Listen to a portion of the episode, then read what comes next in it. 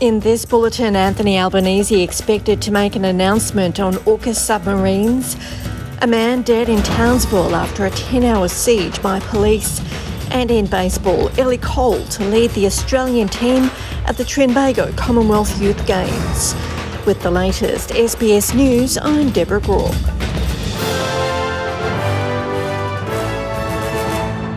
An announcement on the next steps for Australia's AUKUS agreement is expected soon, with Prime Minister Anthony Albanese meeting US President Joe Biden and British Prime Minister Rishi Sunak in San Diego this afternoon. Australia's plan to acquire nuclear powered submarines is expected to create about 20,000 jobs across the next three decades under the initial AUKUS deal announced in 2021, the US and Britain have agreed to provide Australia with the technology and capability for nuclear powered subs. Retired Australian Defence Force Major General Mick Ryan has told Sky News the announcement will be an important one. Well, it's a huge deal for the Navy. Uh, it ups the level of sophistication uh, of the Royal Australian Navy orders of magnitude beyond where it is right now, to be frank. You know, this announcement by the Prime Minister in San Diego, Monday time, uh, US time, will probably be one of the most consequential military announcements by an Australian Prime Minister in our history. Hillsong Church has announced it's commissioning an independent review into allegations of fraud and tax evasion. Independent MP Andrew Wilkie has used parliamentary privilege to accuse the church of various offences, showing documents he alleges prove that Hillsong's leaders used their church's money on luxury trips. Senior pastor Phil Dooley says the church wants claims that Hillsong misused member donations to be thoroughly examined. We will be beginning this week a complete re-evaluation via an outside third party of our financial structure and systems to ensure they line up with the mission going forward. Uh, in any organization, the way financial decisions are made is based on a certain structure and culture. Our structure and culture is changing and needs to change to, sh- to ensure we are held to a higher level of accountability, and I welcome that. A man has been found dead after an hours long siege in the Queensland city of Townsville.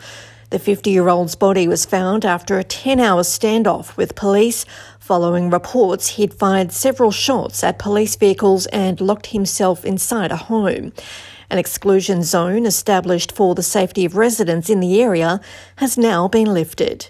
Still in Queensland, and the state is considering further restrictions on vaping, including a ban in no smoking areas and a crackdown on tobacco shops. Health Minister Yvette D'Ath says laws will be introduced to state parliament this week that will change the language of no smoking areas to make it clear that a ban on vaping also applies in those restricted zones. A new licensing scheme will be aiming to crack down on sellers of chop shops that have popped up in Queensland suburbs in recent years, selling both illegal tobacco and vapes to children. The move follows the state government's announcement of a parliamentary inquiry to look into the health risks of vaping and how many young people are using e cigarettes to the US, and at least eight people have been killed after a boat capsized near a San Diego beach in an apparent migrant smuggling operation. Crews are searching for an estimated seven additional victims.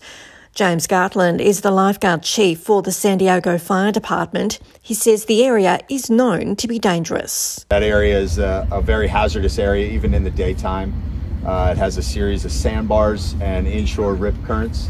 So you could think that you could you could land in some sand or get to waist high, knee high water and think that you're safe and be able to exit the water, but there's long inshore holes.